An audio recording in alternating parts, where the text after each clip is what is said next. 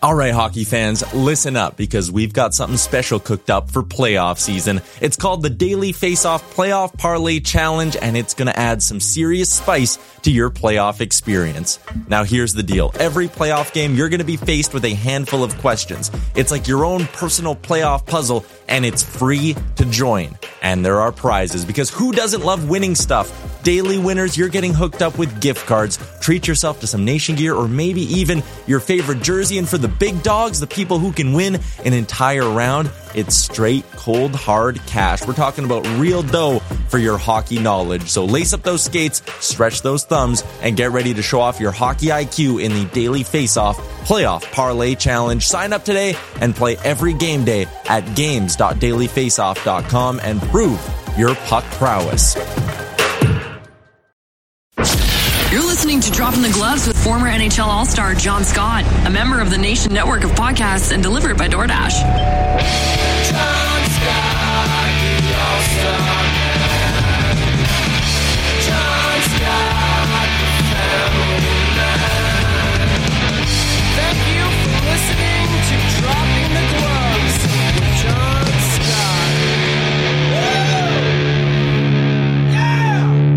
Hello, everybody. Welcome to Dropping the Gloves with Tim Wurzberger and John Scott. Thanks for joining us, everybody. I hope you had a good weekend. I I, I kind of did. Nothing to write home about. You know what happened, Tim? Before I get into this topic, I'm very heated about. So I got all my wood stacked, got all my wood split, everything, and it snowed. So I didn't have a chance to put a tarp on it because it had been raining. And so now I got it snowed pretty good this weekend, but looking outside, it looks like it's all melted somehow. Must be warm outside. Now the wood's all wet. So I'm just like, ah, what do you do? Because then you put a tarp on it and freezes and it doesn't have time to air out. And you don't know what it's like to heat your house with wood. You you're you're a one percenter. You have you have a furnace, so you don't understand what it's like living off grid like me. Speaking of furnaces, my buddy, uh, his blew last week. So they had, he's got like a one year old kid. Him and his wife moved up to his parents for the time being because it's going to be a while to fix it. And it's going to be like 20K minimum to fix it. And he's like, him and his wife 20K? yeah, maybe not the furnace, the heater, something like that, like something that heats the house, whatever it was. And it was like, that was the low end. And he was just like, and I think part of that factored the rush job, but he was like, my wife and I are both teachers. We need it cheap, but we also need it now. So like, what can we do? And he's just, it's tough, tough being a homeowner. You learn lessons pretty quick. Hey, I tell you what, the beautiful thing about having a wood stove, not that my listeners care, but you, you, get heat all the time, regardless. Power's out, apocalyptic war, we get invaded by Russia. I can still heat my house at, at all times. And it never Regardless. smells, it never smells smoky in the house. Um, if if we get a little bit of a backdraft, because you know I live up on that big hill, so if if the wind's blowing, it'll blow down the chimney and it'll force the smoke down. But very rarely, once you get that suction going of the heat and the hot air to the cold air, it naturally pulls it up. Very rare does it still smell smoky. If if I let it go out, which I don't usually do now, I, that fire got started last week. There will be a hot coal in that fireplace for the next five months. So it'll be a perpetual fire for five straight months, which is kind of cool. But it's just, it's a pain. I split, I had 12 and a half cords of wood and it's just sitting there with snow on top of it. So I think I'm going to bust out the leaf blower or broom it, just walk on top of the pile and broom it off. I don't know what I'm going to do. Maybe it's melted already and I'll just cover it up and then uncover. Nobody cares about that. Moving on. How was your hike? You said you were going to climb a mountain. I did. I found a mountain and I climbed it. It was really nice. Uh, it was a shorter hike, but a steeper hike. Um, at Kings Mountain here, not too far from Charlotte. Really nice. We were the first, or maybe second or third one up. trail, a gravel trail. I'm guessing. Not gravel, no. Um, yeah, groom trail, yeah. Groomed. And then, Okay. and like you you get to the top, it's all rocks and stuff, but it was pretty pretty view. Pretty view. What was the view of? Uh, just land, just forests and farms in every direction. Here's a It was pretty question. cool. Ideal view. Ideal view. If you could have a house anywhere in the world, would you rather look over like a mountainscape, a plainscape, like countryside, or ocean? water or- or of any- some any kind. other. What's yeah, that? water of some kind. Like the, the views in Traverse City were pretty special. Some of those houses on the peninsula and stuff. So something like that, I think, would be the best. I'm lucky enough to have both. My house in Northport has water views, and it gets old the water because you just look out and it's just oh, it's water, water again. And then I have another house that has a view of water and trees and landscape. I think, like in West Virginia, in the Smokies, those those houses they have the views of the mountains and the valleys and the mist in between. I would take that. Those are incredible to me. I think water. Maybe this is me being a one percenter, but it just gets old. It's like, oh, it's water again. It doesn't change much. Whereas trees, the leaves, the snow, they fall. The, the snow when it's on the trees, it's really, it's neat looking. I think it does change the colors, the how active and ripply it is, the sunset, the way it catches the light. John, you gotta you gotta pay a little more attention. Just slow down a little bit from time to time and just just take a minute. It's Look still water. water. though. It's just water. I don't know. I You- enjoy it. It's nice. Have you been You in my can- house in Northport? No, no, you told me I'm not allowed. That was a smart call by me. Actually, now that I think of it, you know, when you just got an inkling about somebody, it was good. It was a good call. All right, moving on. I was fired up. I saw there was a heavyweight battle. Who's the toughest guy in the NHL? There was a fight between Nick Deslauriers and Mathieu Olivier from Columbus. I don't know much about Olivier, but apparently he's a tough fighter. And so I click on the link. I'm on hockeyfights.com where I watch all my fights. You guys should watch them there too. It was such, and Nick Deslauriers, in my eyes, is the most entertaining fighter in the NHL right now. Him or him or Tanner Jeannot. Those two guys just throw caution to the wind and they just chuck them. And I go into this fight expecting great things. And it was just, I was cringing the whole time. And not because it was a bad fight, not because the guys weren't energetic. I cringe because of the visors. And I'll tell you why. I have fought hundreds of times, maybe not hundreds, but over a hundred times on the ice. The thing that scared me the most is when I would fight a guy with a visor. It didn't happen often. But when I fought a guy with a visor, I always made sure to get the helmet off because the worst possible thing in my eyes was catching my knuckle or the top of my hand on his visor and just splitting my hand right open. Visors are sharp, visors are dangerous, and not just for me. If I catch a visor square and it cracks and it, I hammer that visor into that guy's face who I'm fighting, it cuts him wide open quicker and more dangerous than any fist ever could. It's amazing how sharp those stinking visors are. So when I see a guy fight like Pat Maroon, who wears his visor up on his head and not even covering his eyes, that's even worse because you're you're coming right down the pipe and his visor's angled right up. Uh, Komarov used to wear his visor like that. So going back to this Deslauriers Olivier fight, these guys have learned how to fight with visors now. They almost, well, they don't almost, they use it as a shield, which it is for their face.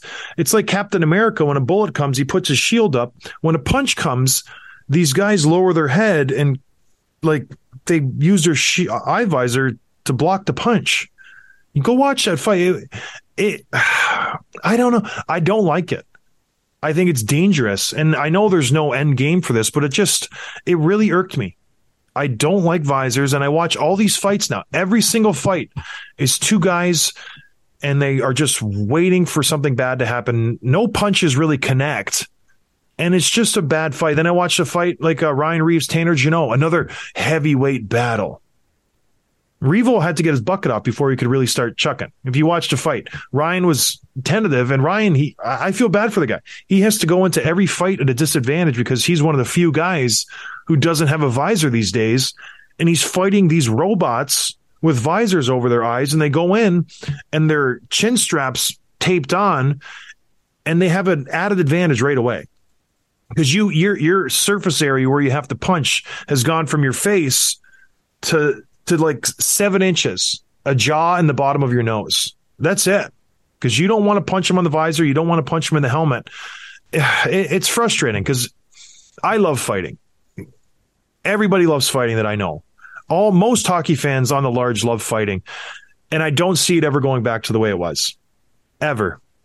I, I enjoyed fighting Kyle McLaren, George Parros, Matt Carkner, all these guys where it was just like, we're just going to punch each other in the face. That's all we're going to do.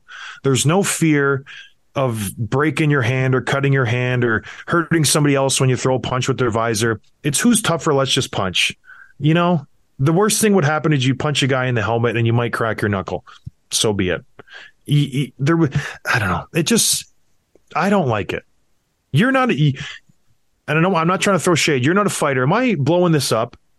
Is this, am I just making a big deal of this? Because I really, re- it really bothers me when I see two guys fight now. Well, here's my for, take. For whatever reason, I don't like it. Yeah, I understand. I understand everything you're saying, especially like I have a visual of you punching someone and catching the bottom of their visor and it's just like skinning your hand as you come mm-hmm. back. You know what I mean? Like it's just that stuff. It freaks me out. I don't like it. And I can see why that would be something that changes the whole dynamic of the fight. But the, the, the visors are there to protect them, right? And so when you think about the worst thing that could happen in a fight is not that you cut your hand. It's like it's it's the the head injury, the TBIs, all that stuff. Isn't that a bigger priority than? And I'm not saying the the visor necessarily helps with that, but put this in perspective. Cutting your hand or breaking your hand is one of the the things that is an inherent risk of fighting, and not necessarily like the longest term impact of all the things that could go wrong, right? Yeah, I, I get the helmet. Everybody remembers the George Parros incident when he was fighting Colton Orr and he fell down. He didn't have his helmet on. I get it. I just don't like the non. I just don't like the visors. I really don't. I, I- don't think they should have made them mandatory. Uh, whatever. The league's changed. Who is going to be the last guy standing with no visor in your eyes? There's not very many of them. From my research, there's only Ryan Reaves, the Benn brothers, Lou Lucic, Matt Martin, Ryan O'Reilly. Who's going to be the last guy standing in the NHL to go down in the history books as as the Craig MacTavish of his era, not wearing a, a visor? Because there's not there are very few hmm. left. Tim, dying breed. Yeah, whoever plays the longest, I guess. I would guess off the top of my head. Oh, good answer. Good answer, Well- Tim. Whoever plays the longest. This is the O'Reilly- kind of material you guys can get used to on dropping the gloves. Really good insight, Tim. Whoever, Whoever scores more goals is going to win. No, but I O'Reilly among that list, he's probably the youngest, right?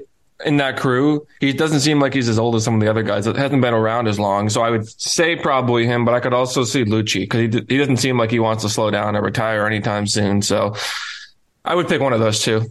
But Yeah, I think Ryan. O'Reilly would be my my pick, and if not him, I would take one of the Benn brothers.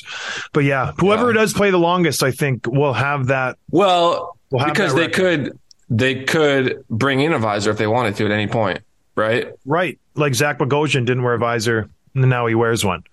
Zach Yeah. Kassian, I don't think wears a visor, but yeah, out of those guys, I think Ryan Gudbranson. O'Reilly, Yep. he plays the least physical. I think Gudbranson wears one now too. Yeah, whatever. Unbelievable the, that answer. It's it's just it's it's, It's a bet. You. It's a good answer. I'm it saying speaks volumes of our podcast. cut that, cut that, cut that, cut that. Just all right. Another thing that's happening in the NHL these days, Tim, other than the lack of visors, is the lack of solid goaltending play. Coming into this season, you and I did a fantasy draft. Everybody in the world who plays, who watches hockey is in a fantasy league, most likely. Even if you're not, you're a fan of hockey. And what is one of the most important things for a team is the, is the goaltender. They win and lose you games. If you have a bad goaltender, you will have a bad hockey team. It goes hand in hand. But one thing that we could set our clock to coming into this season, we thought there were a handful of guys who were absolute studs. Lock them in. They're going to be Vezina candidates. They're going to be in the Hart candidate trophy mix. These guys are going to make long playoff runs. That's it. Nothing to worry about. Plug and play these guys for 60 games and you have a solid goaltender. Until this year, you pulled up some stats and I knew some goaltenders were struggling. I wasn't aware the extent of how bad goaltending has been this year across the board across the NHL. Andrei Vasilevskiy, Jakob Markstrom, or Jacob Markstrom, Juuse Saros, Frederik Andersen, Thatcher Demko, Sergei Bob- Bobrovsky, Tristan Jarry, Yari, Jack Campbell, John Gibson. All of these guys at one time or another in their career has been in the conversation for a Vezina trophy or has won a Vezina trophy or is in the conversation of best goaltender in the NHL at one point in their career. All of these guys, there's five, nine of them are having terrible seasons so far. And maybe some of them is not because they're playing bad. Some of them have a bad team in front of them. Others are just playing terrible. What is your take on this? Because you're the one who unearthed this for us. What's going on in the NHL with these top tier goaltenders, Tim? Yeah, I mean, you know, there's a, there's a flip side to this where there are like goalies who are playing way better than we thought they were capable of, like the Logan Thompsons and the Hussos and Ullmark and the guys like that that are just unbelievable. But there is something to be said for all this. And I started looking into this because I knew that Vasilevskiy was underperforming. So I was kind of like looking at his stats and he's got five wins, but his goals against is 3.1 and save percentage is 898, which is way, both of them way below his career average. And he's not that old. I think he's 29, right? So it's not like he's just getting up there. And then you start looking at other guys around the league who you thought would just be like the cream of the crop. And you, you mentioned these names. I'll go down the list of their stats. Markstrom, 287 goals against, 895 save percentage. Saros, 322, 901. Andersen, 272, 891. Demko, 402, 874 is probably the worst of the bunch. Bobrovsky, 329, 897. Jarry, 355, 900. Campbell, 427, 873. John Gibson, 447, 888. These are, these are dumpster numbers. These are garbage pail numbers. And it's crazy because we had talked, you know, throughout the season, sort of anecdotally about the high scoring numbers and, and the picking the over and the bet US picks and all this. And I think it's more than just anecdotal. I think there's something going on here with these goalies for whatever reason. Uh, the offense is up. It almost feels like, you know, when baseball changes the ball and all these guys start hitting home runs and the pitcher's ERA goes up. That's kind of what it feels like, except there's no explanation for it. I think it's indicative of just the way people play the game now. I think you're seeing a new crop of players that have been coming into the league for the last 10 years now, 15 years. I saw it at the tail end of my career where the draft picks would come in and they would all be uber skilled. Hands, hockey IQ through the roof.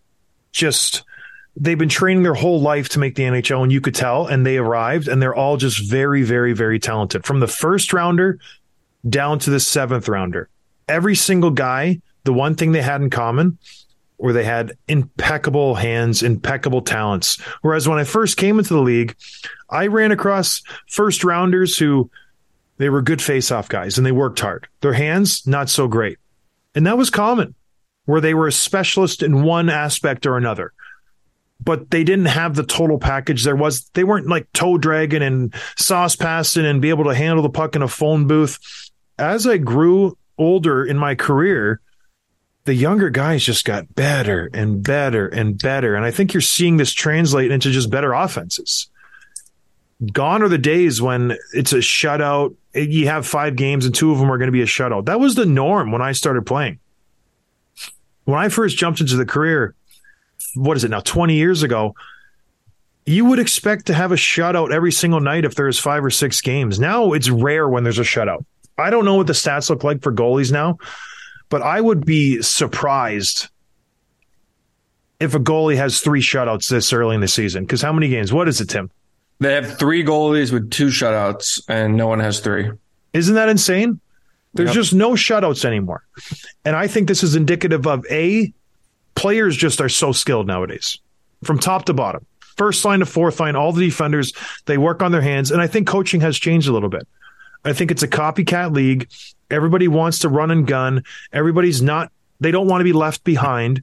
So they're just working on offense offense offense offense. And no one really stresses the defensive side of the puck anymore. Or what do you think So you think this is more about the the game on the ice rather than because it sounds like I mean the, the the goalies are progressing just as much as the forwards have in the last ten or twenty years between the playing style, the, the pads they wear, all that, and so.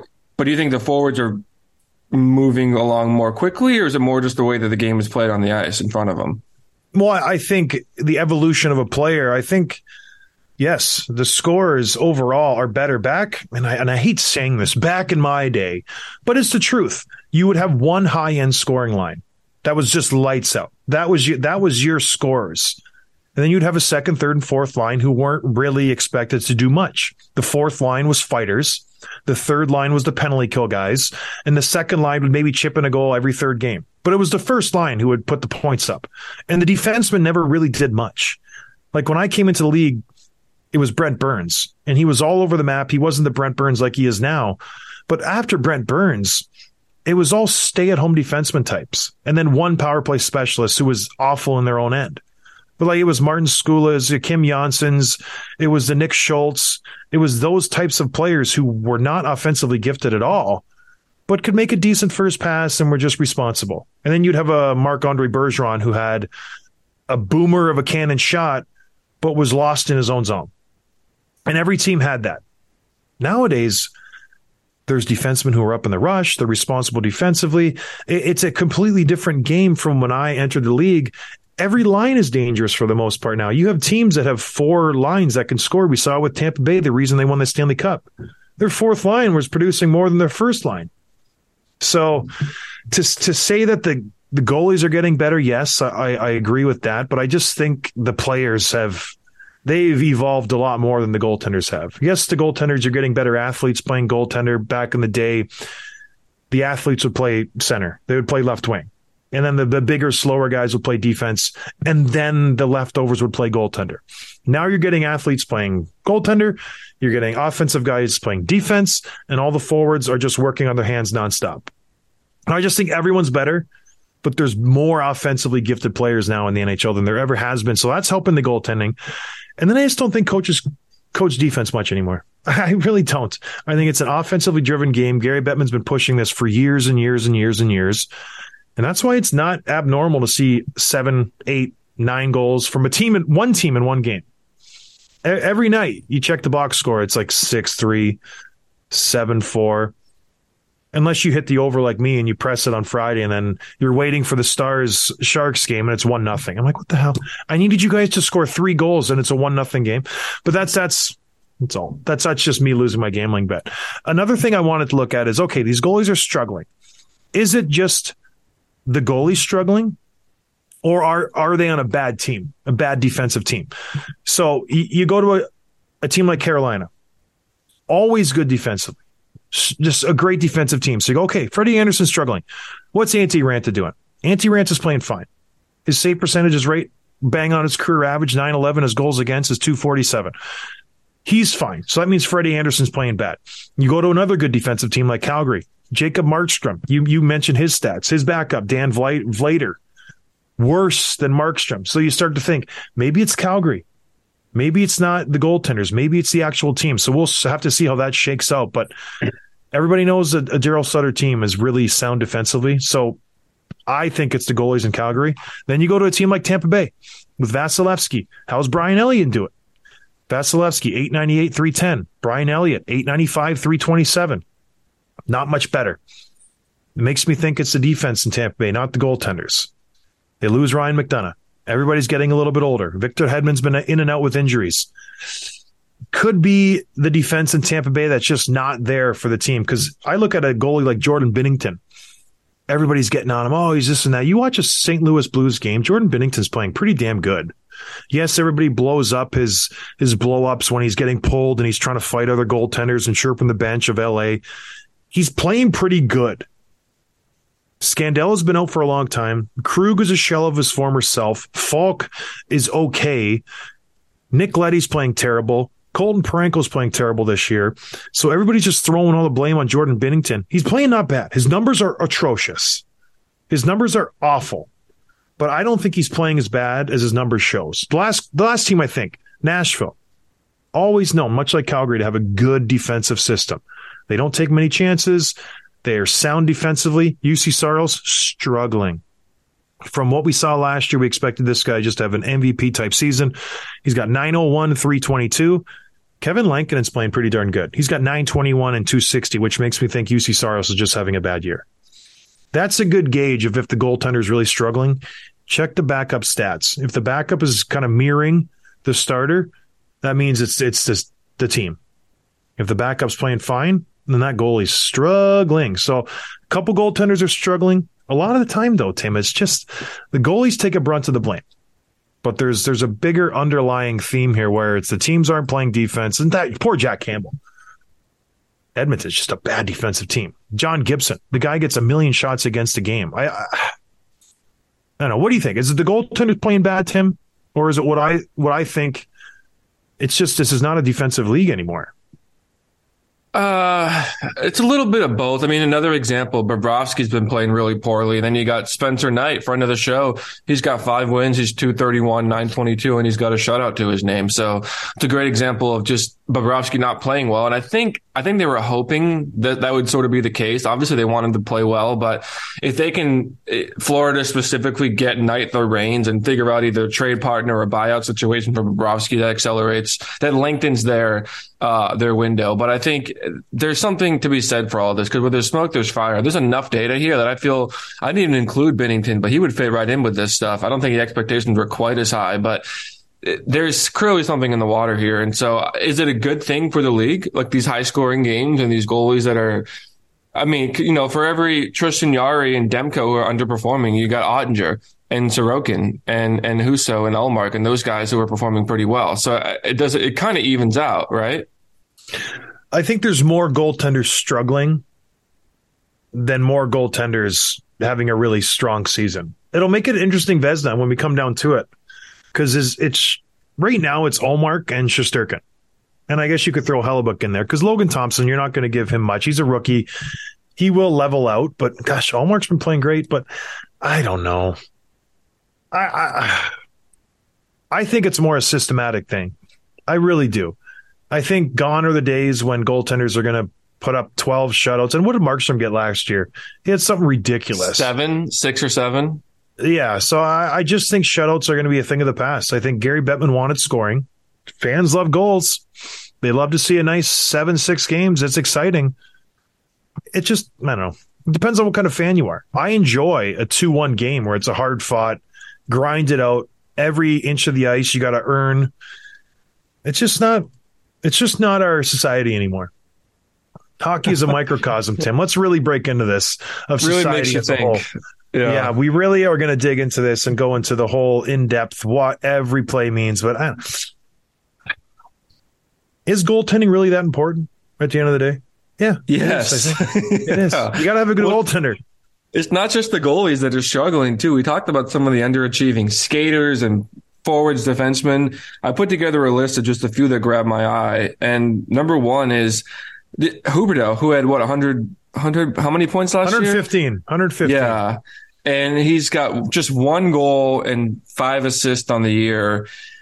Part of me, I don't know how, what to make of this because is it a little bit of like this? Sometimes there's there's a, a down year after signing a massive deal and coming off a big contract year, and the, he put everything he had into last season. So maybe there's just not that quite the, the mental state there. It could be the chemistry, not playing with Barkov. He doesn't have the same. I mean, uh, credit to Kadri. I think he's a very good player, and some of the other centers they have, Elias Lindholm, but they're, those guys aren't Barkov, and so there's a clearly. Is it just timing? Do you think he'll be back? Do you think you know he'll finish with above 80 points? Do you think we're seeing the beginning of a trend for him? Yeah, I don't know. This is very unlike him. He's been a consistent 100 point performer for the last what few years, or at least a point per game guy because of injuries and COVID, obviously. But he's been a, a solid performer for the last four years. He's been bumped down to the third line. Like it's it's not looking good for Jonathan Huberdeau right now. And Daryl Sutter is the type of coach that you don't want to mess with. If you, if you come in and have a bad first impression with him, it's a it's a long way to gaining his trust again. So right now he's he's playing with Trevor Lewis and Backlund on the third line. He's been kicked off of Lindholm's line with Tyler Toffoli. He didn't even bump get bumped down to Kadri's line with Mangiapane. I think he and I don't want to players these days are so emotional, Tim. I think he came into this season with a chip on his shoulder. He was upset that he got dealt from Florida. He felt he was the key piece of that Florida Panthers team, and he did not like to be traded. Well documented. And he came into this season and really wanted to succeed. And maybe he tried a little bit too hard on the offensive end, sacrificed himself defensively, and it just didn't work out. And he's mentally spent right now. Because this point last season, he had 14 or 15 points through the first 10 games, six points in 11 games, which isn't bad for the average player. But when you just sign a big ticket for eight years, what do you get? 64 million, something, something big like that over eight years. So I didn't expect it. I thought he was going to come out and crush it. I expected him to be in the MVP chase again this year. But boy, oh boy, he is not playing well. What a luxury that Calgary has, though. The fact that they can just say, you know what? You're going to play the third line. We're going to bump you down. You're you're our future. You're our present. You're our big ticket that we signed in the offseason. We're going to throw you in the third line and we're still going to win. So good for Sutter to have the chutzpah to do that, but he will turn it around eventually. You he, he has to. He's too good. His track record's too good for him to stay in this situation for this long. I think you're probably right. By the way, he signed 10 and a half, 10.5 for eight years. So 80 million. It's a lot of money. It's a lot of coin. That's and that doesn't even of- kick in until next year. Yeah, So, it's a lot of money. um, yeah, yeah. So he's one. Another one, Kyle Connor, and I think he's heating up a little bit. He hasn't really scored much yet because he had 47 goals last year and he has just two on the season.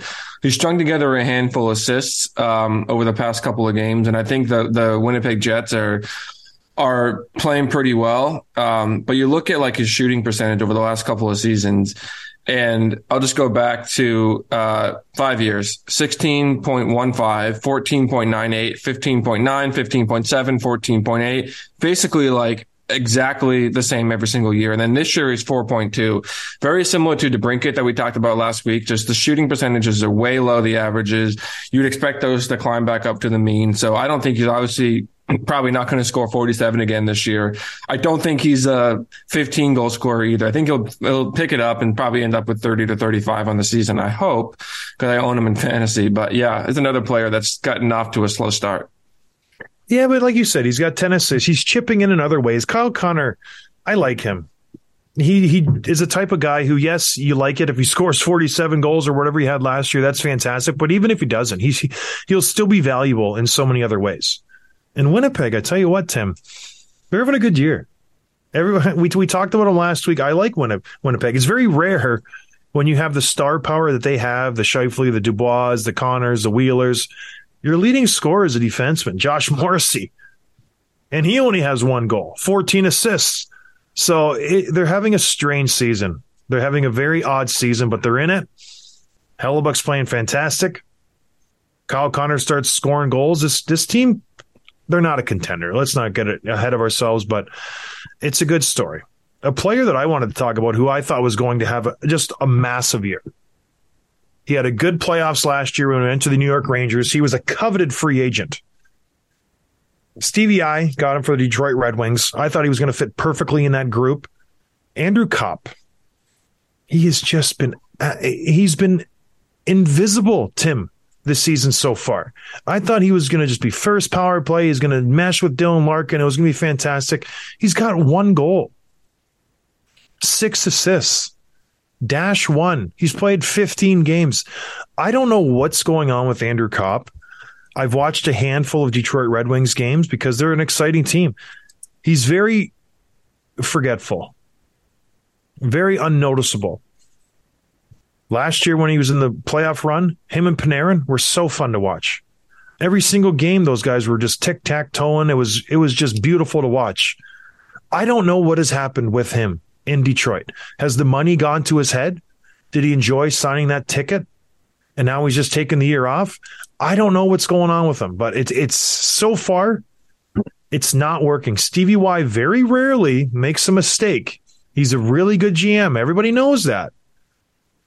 But does this end up being one of the worst contracts signed this offseason if Andrew Copp all of a sudden finishes the year and he's got 10 goals, 20 assists, and he's making 5.625 a year for the next five years? I, that one surprised me because I, the way he plays the game, I would just assume it, it would be hard for him to struggle because he's just he's such a good player and he showed so much last year for to me anyways so he he's the one other than Jack Campbell who's just been a complete disaster he is my Well- biggest disappointment so far Yeah, but Copp is the like the prototypical player who's impacting the game in lots of ways, even when he's not scoring. Like the, the intensity and tenacity that with, with with which he like kills penalties and block shots, and he's not a big fighter, but he's scrappy after the whistle, and he brings a lot of energy to the team.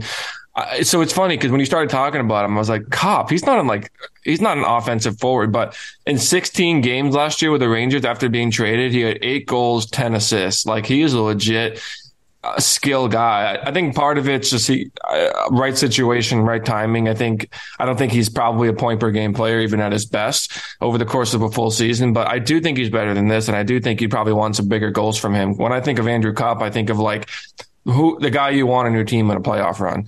And I think more of like he scores big goals in big moments rather than high volume goals. I don't think he's a he's not going to score your 30 goals, but I do think he's definitely more capable than what he's doing so far this year. Yeah, I, I think they he had a great year last year. He really did. And uh, maybe I was expecting him to carry that and transition that into a, a bigger role this year with the Detroit Red Wings because he you know, he was on Winnipeg. He was buried in the lineup. he was third line most often. With the Rangers, he really elevated his game, got first line minutes with Panarin, and he he executed. He was scoring. He was playing. He was on the power play. He was he was doing really good things. And now he's transitioned to Detroit, where I thought he was going to step into that role again. It just hasn't worked so far. We'll see. It's early, but gosh, one goal five assists or six assists, whatever he has, it's not a great start for a guy who's making almost six million dollars, especially going to a new team where you want to make, a really good first impression. So I don't know. I thought he was. He's just having the worst, not the worst, but for the signings, the big name signings. I guess Huberdeau's probably worse because he's making 10 million next year. But who, another guy from the Red Wings you, you saw was having a down year, friend of the show, Tim. Yeah, Mo Seider, and both sides of the ice, really. So after putting up 50 points, obviously his rookie year, he has just zero goals, five assists on the season. So that's kind of where it caught my eye. And I've actually watched a handful of Red Wings games, and he doesn't look he doesn't look like what we saw last year, at least not for, you know, there's moments where he's just getting beat in his own zone or getting out muscled in the corner, which is not at all the player we saw last season. So I think part of it's just a, the typical sophomore slump is the reason why that's such a thing. And I think, you know, guys have, have more accurate expectations for what it's like to play against them. They're game planning against them a little bit more and taking them more seriously than they did last year. So I think I think the part of it, it, he'll be fine. He's a great player. And I put this out on Twitter a few weeks ago. We had this really good response from the I don't know how you say it at Bullfast um, that kind of broke it down with some really interesting numbers here about what what's going on with Seider. So part of it, and this is not a number I never really look at. We don't talk about it much in that show, but like breaking down their shifts based on offensive and defensive um, zone faceoffs. And so uh, Seider is offensive zone is 34.7 as of this conversation last week. I don't, I didn't update it for today, but last year, no Red Wing was under 35% and Seider was at 45%. So that's a pretty significant drop off compared to how he's being utilized by his coach compared to last season. And on the flip side of that, it's like he's being treated like he's a no offense shutdown guy rather than a two way or even an offense first defenseman. And I think he's probably a two way guy. I think you'd, you'd want him to, like a Hedman type. And, and the comparison that this tweeter made was that he's being treated like a young Konstantinov instead of a Lidstrom, which I'm sure the Red Wings fans like. And so I, I think there's something to be said for this. I think probably the coach, um, is putting more pressure on him and putting him in more situations. I think primarily because he trusts him in that role. But it does see that, you know, him being still young still, I think he's 20. It's definitely impacting his stats. Yeah, I think that has a lot to do with his partner. He's paired up with Ben Chiarot, who is a defensive minded defenseman. You want him on the D zone draw to kind of break it out to, you know, protect the D zone. Their other two pairings, I don't want to say all offensive, but they lean that way with the Filip Hronek and Olli Maatta and Oesterle and Lindstrom. Oddly enough, they have a Lindstrom, not a Lidstrom. But yeah, Seider will be fine.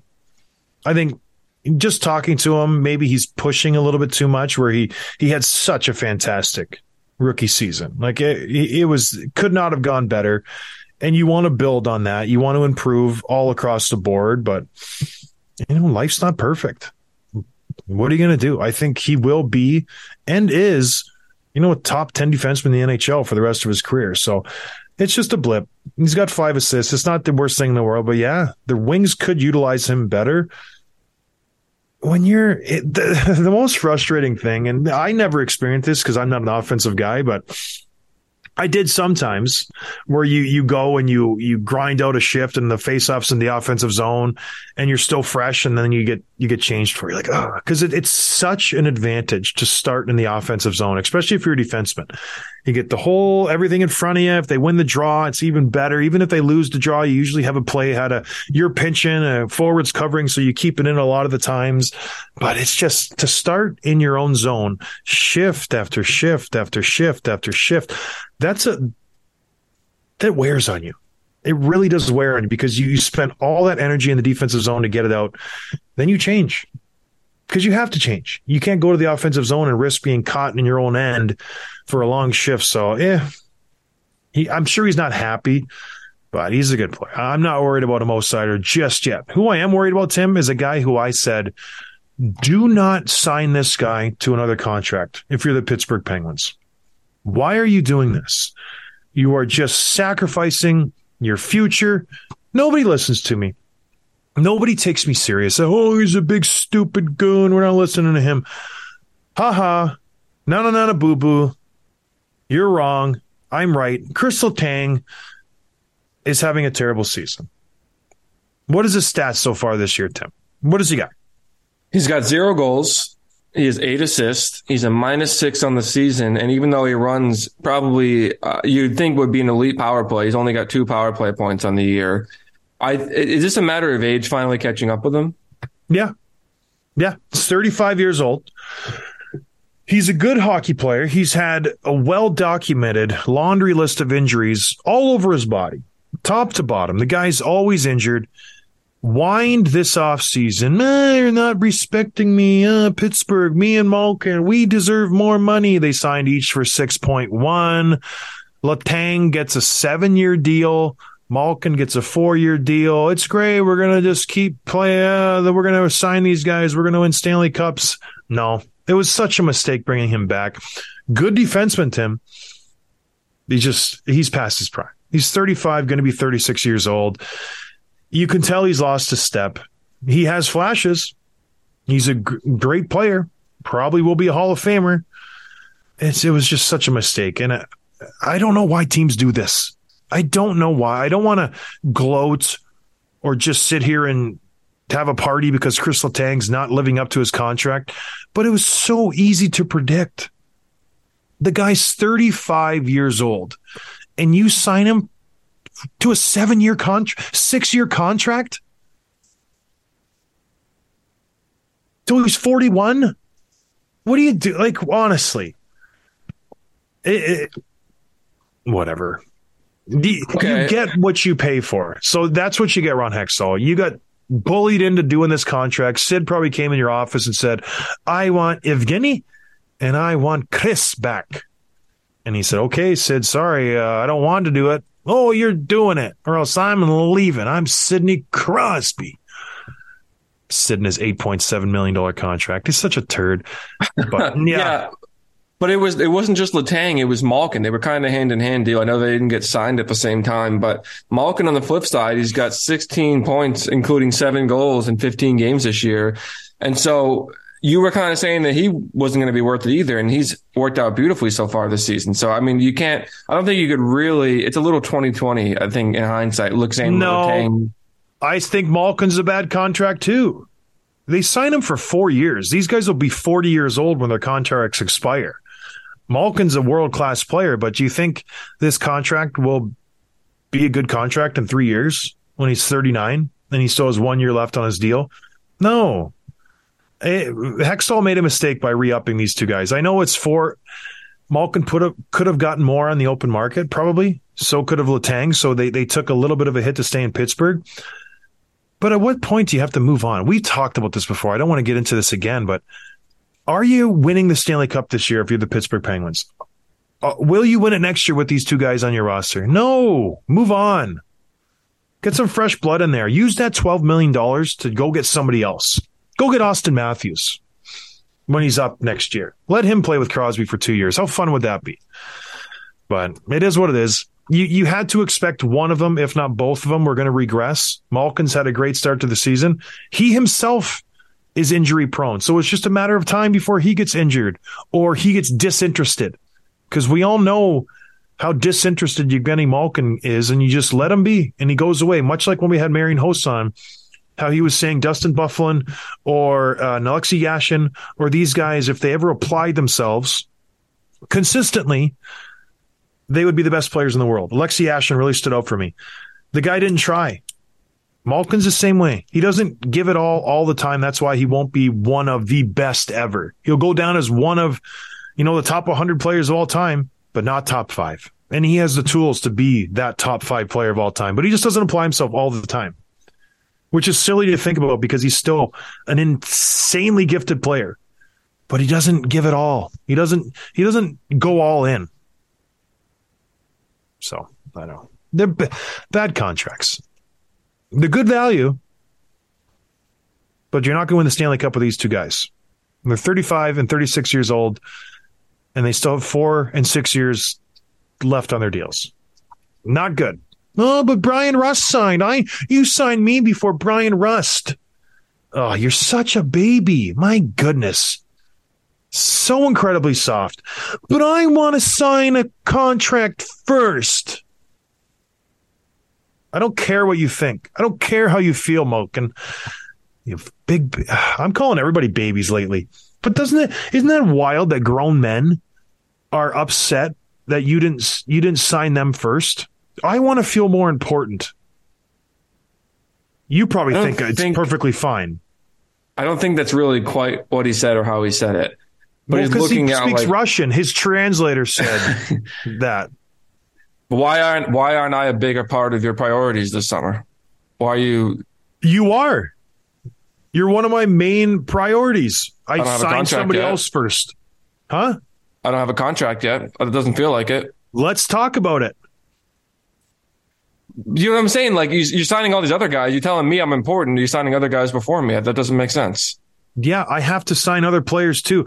Did, on our jersey, does it does it say the Evgeny Malkins on the front, or does it say the Pittsburgh Penguins?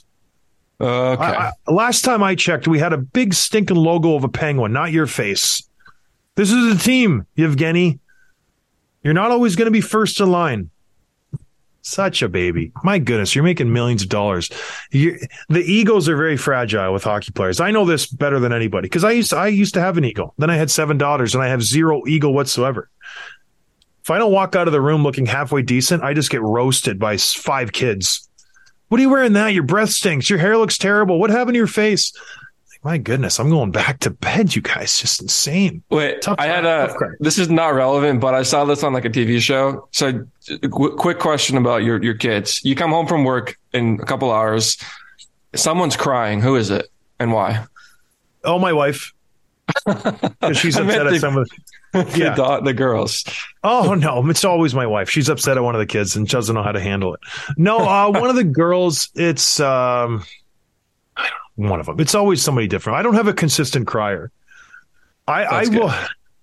I don't tolerate crying, so I say this a lot. And you probably, I'm probably a bad parent for this, but you could kind of see me saying this. If someone's crying, I go, "Are you bleeding? Did someone do something really bad to you?"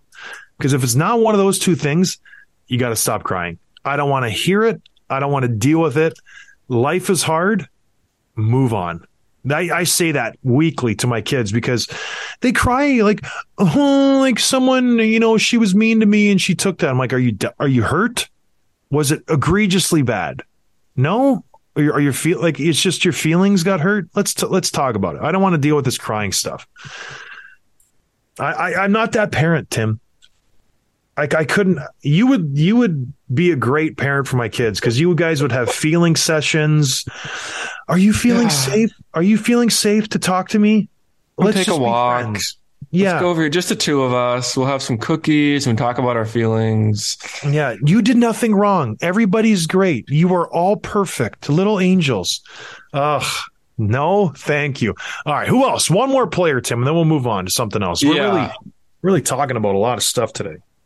Well, it's funny because we talked about okay, the next player, Brock Boeser, zero oh, goals. Oh no, Brock. Oh no. You think of Brock Boeser, you think if there's one thing that he does, it's scoring goals. He's got zero on the season. He missed a couple of games, but he's played 10 games. And talk about being part of the problem when the Vancouver Canucks can't buy a win. They lost against the Bruins last night. And you got your, if there's a guy in the team who's a goal scorer, it's him. And he's, it's not, he's not finding the back of a net. And, and so what, what interested me, I started looking at other players that have zero goals on the year. Mathew Barzal has zero goals, which is also crazy. But what's crazy with him, he, now going back to last season, he's got 21 s- straight assists without scoring a goal, um, which is at second, I think, of all time. But the, the record will never be broken. Five, six years ago, Daniel Sedin scored 37 straight assists without scoring a goal, which is pretty special. Um, but back to Brock. Yeah, he's a goal scorer who's not scoring. And I watched the Canucks last night. They're not, they're not a good team, John. I don't know what it is. They just, they're, they're not good. The defense, probably most of all. The Bruins were, felt like they were on the power play for half the game. the Canucks are bad. They're how long until I can't believe Boudreau still has his job. Do you think they're not firing because no other coach is taking that job? What what coach in their right mind who has any aspirations of being a, a coach for the rest of their career would take the Vancouver Canucks' job? There's no coach that I can think of would want to walk into this this locker room. It's just insane how bad this team is right now. They're they're so bad. It's criminal how bad and you you you mentioned it. They they do everything bad. Their power play, their goaltending, their defense, their offense. Everything, everything, everything is bad for the Vancouver Canucks right now. Thatcher Demko, garbage this year. I feel bad for Thatcher. He's a good goaltender. They're just so they're oh, and Brock Boeser. What are you going to do? They re-upped him this past year, six point six five. What do you think JT Miller's thinking? He just re-upped eight years, eight million dollars, sixty-four million dollars. What do you? He, does he regret signing that big ticket? And how happy is Bo Horvat to get out of this dumpster fire next year? He's going to be a UFA. He is just skipping out of town at the end of the season. Can't wait to get out of there. Yeah, there's man, you're stuck with him. But I feel like the the Canucks and Miller both regret the deal, and they're both stuck with each other. And there- there's no move in that contract, I don't think. And so I will say he was one of the, the the players to watch last night. You did notice him; he was making things happen, maybe trying to do too much, because even like. There were just little moments that you just watch these guys. It's like the chemistry isn't there. They're not finishing. The power play didn't look good. The penalty kid, penalty kill wasn't great. I don't know what JT Miller must be thinking, but he can't be happy. I don't know if anybody's happy in the Vancouver Canucks. That Pod Lod, Pod Podkolzin, the guy he said he was gonna watch out for him this year. He got into a fight with that Greer kid from Boston, just got his doors beat off. You know what's bad when you're Russians trying to spark your team and he's just getting destroyed by some guy. So I'm just a punching bag. But anyways, when I'm a punching bag, I need some ice. And I get my ice from DoorDash, Tim. It's not just food that DoorDash delivers. It's not just liquids. Whatever you want. They get me bags of ice. They get me some peas. They get me a steak. I throw them on my eyes. I throw them on my nose after I'm in a big fight. I had men's league last night, four goals, no big deal. Wanted some beers? DoorDash. Ding dong. Use promo code GlovesDDUS. Got myself 25% off free delivery. It was fantastic. DoorDash is the company that does everything and they do it quickly and they do it right. Get yourself some food, some drinks, some ice, whatever you want. DoorDash is there to get you what you want. And if you live in Canada, we got a promo code for you too. It's just Gloves DD. In the USA, it's Glove DDUS. Use promo code and you get 25% off free delivery. DoorDash, everybody. All right, Tim, time for some quick hits. Yeah, there's a couple here that I think grab my attention. Jamie Benn is kind of, I wouldn't say he's resurging quite, but he's having a great start to the season. Um, and we talked about how important he is to the Stars. They're, they're second place in their division, technically tied with points, but they played more games. Um, he's six goals, five assists, 11 points in the season. And sorry, in, in the last six games, including a hat trick a few games ago. He had another game two games later where he scored two goals. He's getting into fights. He's being kind of the player that he, he was five, six years ago when he was at his prime and was maybe the best power forward in the league. So good to see him back doing his thing. Um, there was another fight over the weekend. Did you see this in the East Coast League with these two guys I knock did. each other out simultaneously? Fantastic. Have you seen something like that before? Never a double, not on the ice. I've seen it like in UFC. I've seen it Yeah, in boxing, boxing. never on the ice. It was pretty neat. Two little guys going at it, throwing them. I loved it. And then boink, both got it right on the button. Pretty funny. Yeah, if I ever get into a fight, there's no chance, even if I knock the other guy out, I'm also getting knocked out. Like, there's no chance I don't go down in some way or form. Would you say? It's the first guy who pops up who wins. It's like Rocky and who did he fight? Was it Cre- Apollo Creed or something? The first guy who gets up wins. Yeah, I've never seen fun. those movies. Yeah. You've never seen Rocky? None of them. No. Oh my gosh, Tim, what's the matter? Should you? I Go watch and them? get all of them. They're so good. Rocky Three, one of the best ones ever. with Ivan Drago, so incredibly hmm. entertaining. More tough what news. Columbus Blue Jackets, after a horrendous start to the season, now Zach Werenski's done for the year, uh, for the regular season, unless they make the playoffs. But he's got a separated shoulder and a torn labrum. And then um, just this morning, Patrik Laine's out three to four weeks with another upper body injury. So they just the hits keep coming for those guys. Laine cannot get out of Columbus fast enough. He hates that team. He hates that city. He wants out so incredibly bad. It would not surprise me. That's the thing, though. Who's going to take Patrik Laine? What he's done the last few years, can you really trust him to come in and be a good player for your team? I don't think you can. He does not want to be there. I, You- Columbus is a bad spot right now, and he makes 8.7 for the next four years. You got to think it's going to be a short term deal, right? He's got to prove who? something. Laine He just signed four years, eight million dollars, eight point seven. So he's he's there until 25, 26. That season's over. He's there for a long time. So I don't know, Columbus. He, I I like their GM Jarmo because he was just such a gambler at the trade deadline, and he went out and he made things happen.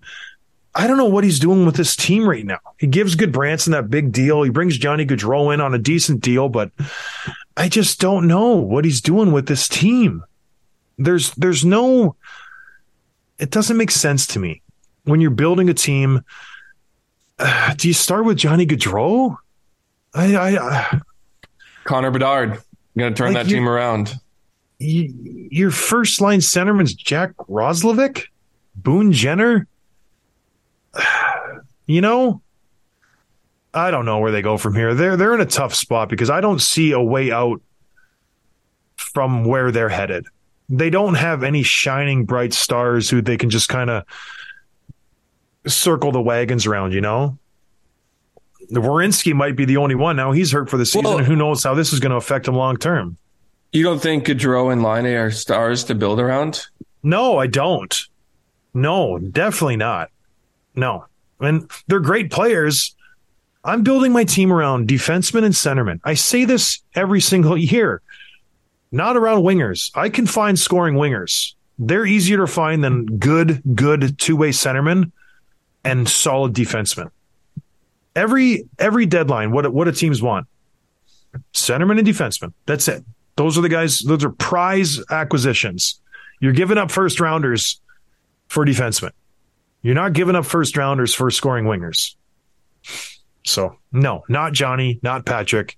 My centerman cannot be Boone Jenner, Jack Roslovic, and Cole Sillinger if I expect to win anything. I don't care how good Johnny Gaudreau is, not winning anything. So Columbus, they got a lot. They got they got a long way to go before they're competitive again. I feel bad for Johnny Gaudreau. He is signed up for just a decade of futility in Columbus because they got nothing, nothing exciting in the works. All right, one more just dagger in the Canucks, Tim. what are you going to say?